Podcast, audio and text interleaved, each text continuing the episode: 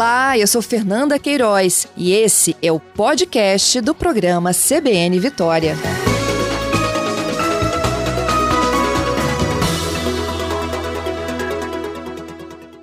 Ivan, bom dia. Bom dia, Patrícia. Um prazer falar com você.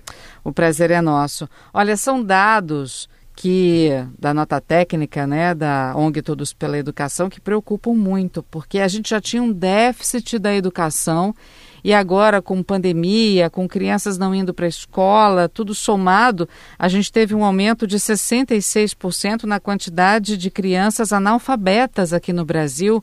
Conta para a gente como é que foi feita essa pesquisa. Perfeito. Essa pesquisa ela foi feita a partir de dados da PNAD, que é uma pesquisa do IBGE, e ela é uma pesquisa de percepção de pais e responsáveis.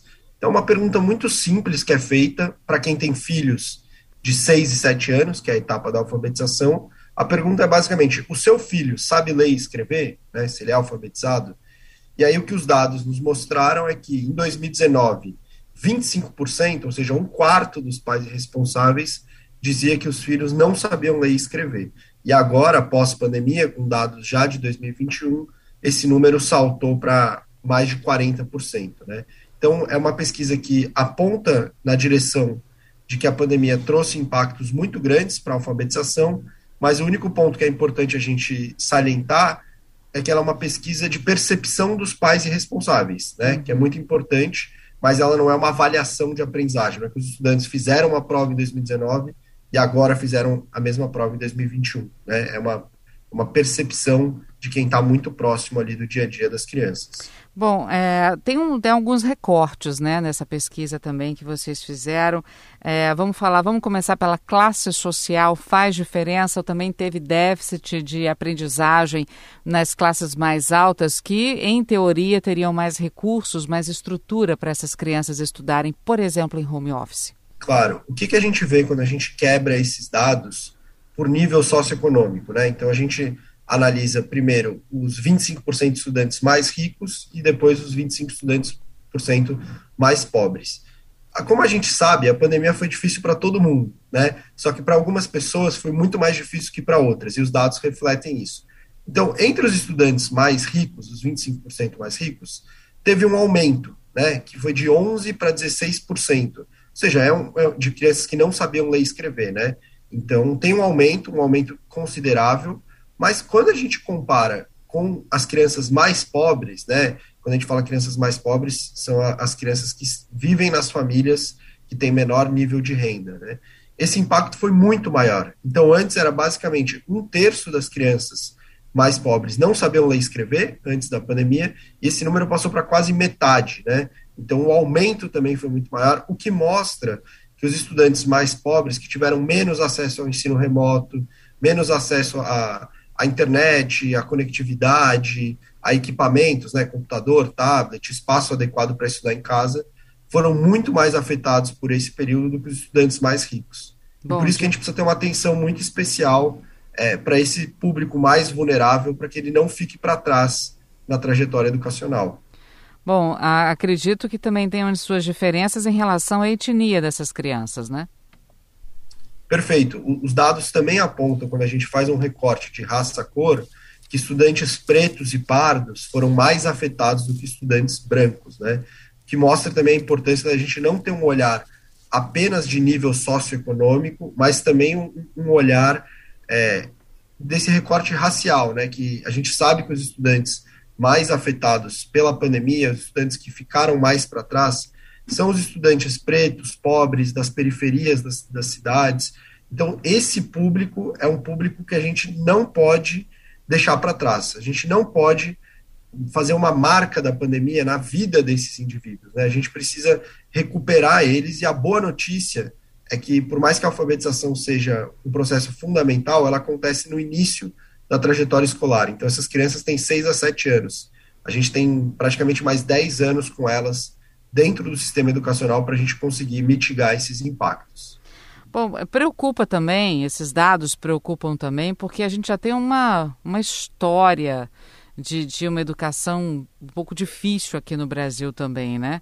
A gente tem problemas com português, com matemática, com interpretação de texto e tudo isso é a base para que lá na frente as pessoas possam aprender outras matérias importantes também. É, isso é perfeito essa colocação que você traz, porque não é que a educação no Brasil antes da pandemia era igual à educação da Finlândia, né? Tava tudo perfeito, mil Exatamente. maravilhas. Uhum. E agora chegou a pandemia e os problemas surgiram. Não, Estragou tudo, a gente não, já né? tinha uma série de, de desafios.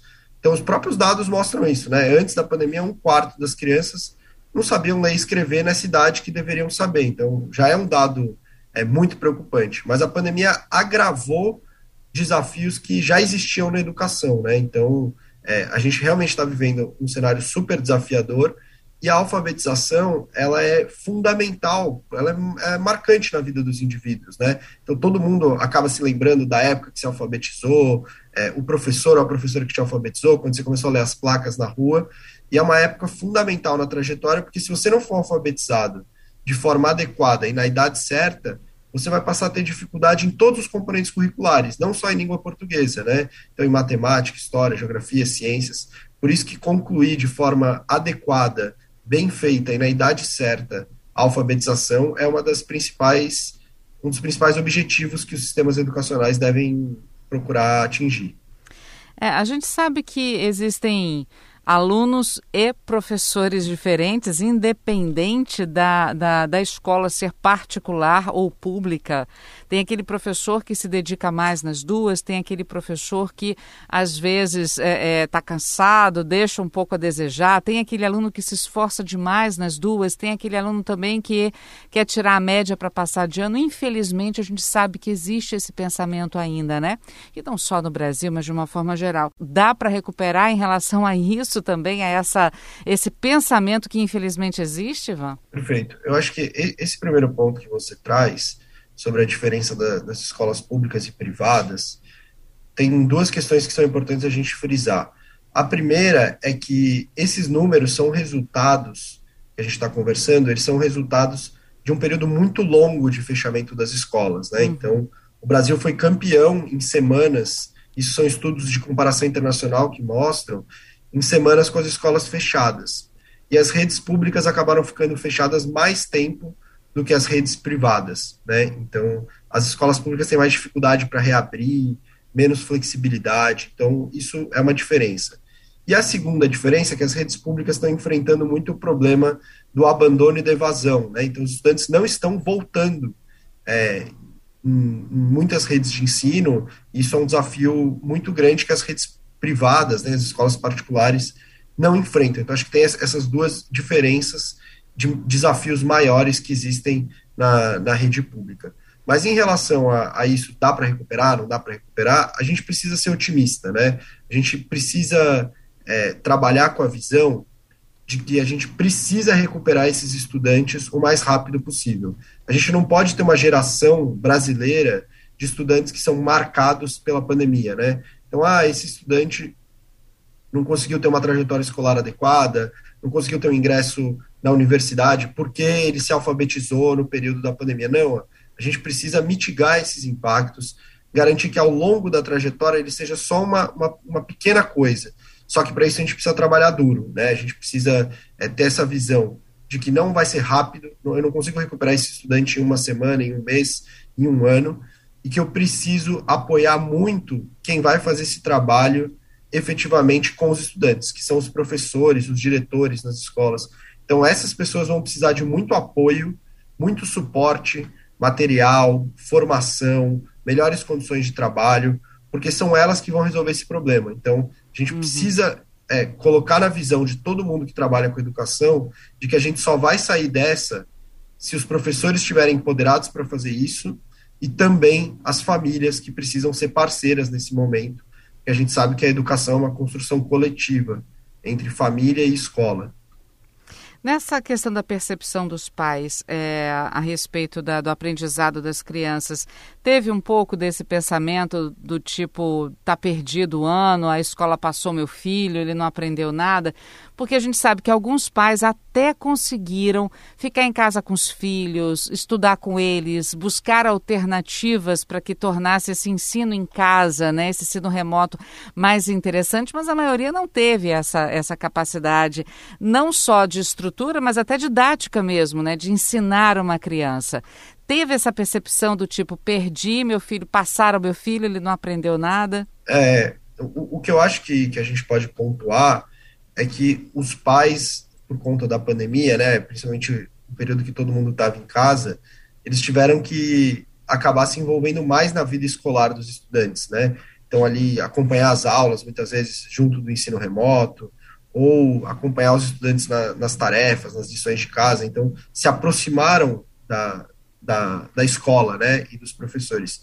E perceberam também o quão desafiador é ensinar, né? Não é fácil você ensinar ou você ajudar uma criança no seu processo de alfabetização.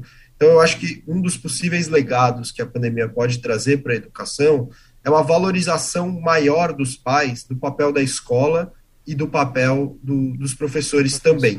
Uhum. Mas eu acho que, sem dúvida, tem muitos pais irresponsáveis, que isso afeta também os resultados da pesquisa, que estão pessimistas, né? Não só por conta da, da questão educacional, mas porque a gente está vivendo um momento muito difícil em termos de Brasil, né, em, diversas áreas. Isso, sem dúvida, pode ter afetado o resultado das pesquisas. Hum. Mas eu acho que é importante a gente pontuar que os responsáveis precisam também é, não, não achar que está tudo perdido, que os estudantes não vão ser recuperados. Eles precisam acreditar e ter altas expectativas com seus filhos, para que esses estudantes consigam superar todas essas barreiras e se recuperar em termos de aprendizagem. Uhum.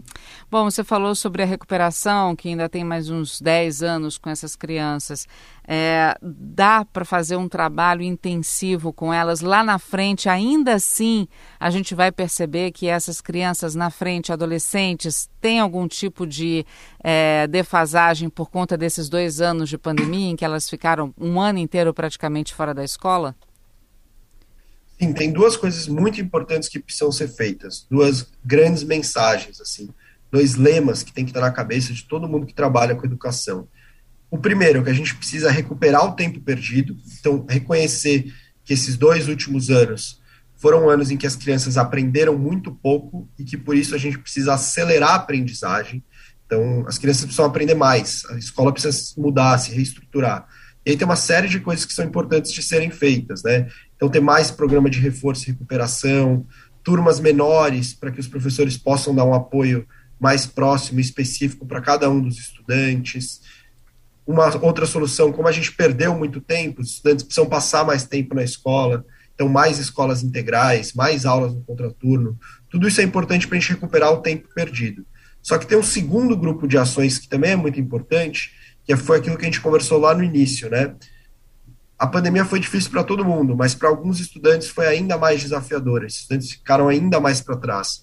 Então a gente precisa ter um olhar específico para as desigualdades, para esses estudantes que foram os mais afetados, que eles não se percam, não fiquem muito para trás, não deixem os sistemas educacionais, não abandonem as escolas. Então, além de recuperar o tempo perdido, a gente precisa ter essa segunda, esse segundo olhar para não deixar nenhum aluno para trás. Se a gente conseguir avançar nessas duas frentes nos próximos anos, eu tenho certeza que os impactos da pandemia é, vão ser mitigados na vida desses estudantes. É, porque daqui a alguns anos os adolescentes já vão estar pensando na faculdade, na universidade, no curso superior, na profissão, né? É, exato, né? A gente, sendo bem sincero, os hum. estudantes que foram mais afetados pela pandemia são os estudantes que estão no final da sua trajetória escolar. Então, você pega, por exemplo, um estudante que fez estava em 2020 no segundo ano do ensino médio e aí em 2021 no terceiro ano do ensino médio esse estudante foi muito afetado por conta da, do fechamento das escolas, migração para o ensino remoto, e ele estava ali no final da trajetória escolar. Então não tem tempo de dos sistemas educacionais recuperar eles. Por isso que tem alguns estados que até criaram um chamado quarto ano do ensino médio, né, que é quase que uma preparação para o vestibular ali, que eles dão essa oportunidade é, para os estudantes.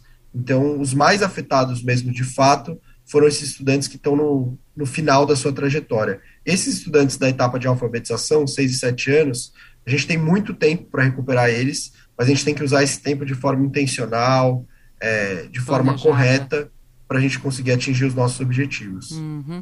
Vocês pretendem fazer também pesquisa com outras séries? É, não, porque a gente usa muito dados é, do, do IBGE, etc., mas tem algum, algumas redes de ensino, como por exemplo São Paulo, que tem avançado em ter justamente avaliações para os estudantes, né? E aí São Paulo até já divulgou, está público, uma avaliação que mostrou, é, avaliou estudantes do terceiro, do quinto e do nono ano, né? etapas diferentes, e mostrou que, que os estudantes, os níveis de aprendizagem caíram muito na comparação entre 2019 e 2021. Então, isso não é novidade para ninguém, né? Uhum. Isso aconteceu em outros países do mundo, isso aconteceu na Bélgica, na Holanda, em lugares que, em tese, o ensino remoto seria melhor, mas um, um dos grandes legados é, tristes dessa pandemia é essa queda no, nos indicadores de aprendizagem. Bom, já que você falou dos adolescentes, né, que acabaram foram os que mais sofreram com a pandemia, é, dá para recuperar também no que no, no, nesses nesse para esse próximo vestibular que eles vão enfrentar, o próximo Enem, no caso, né, que eles vão enfrentar, esse quarto ano que você falou que alguns estados criaram, dá tempo também de fazer com que eles corram atrás desse prejuízo que eles tomaram? Sim, é importante a gente acelerar a aprendizagem, né? Então, ter essa consciência de que teve um acho que que os impactos para a educação foram gigantescos desse período, os estudantes foram muito afetados, então, por isso que a gente precisa agora, por exemplo, que as aulas estão retomando, não sei como é que está sendo essa questão no Espírito Santo Sim, e também, em. Vitória. Uhum. É, a gente precisa de uma visão de que não é um retorno comum às aulas, né? Não é uma volta de férias.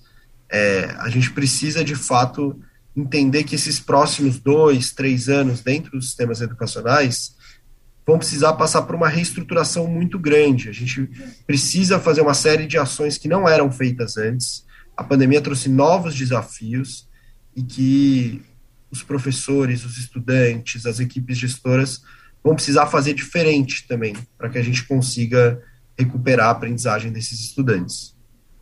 Ivan, queria agradecer imensamente nossa conversa aqui na CBN Vitória.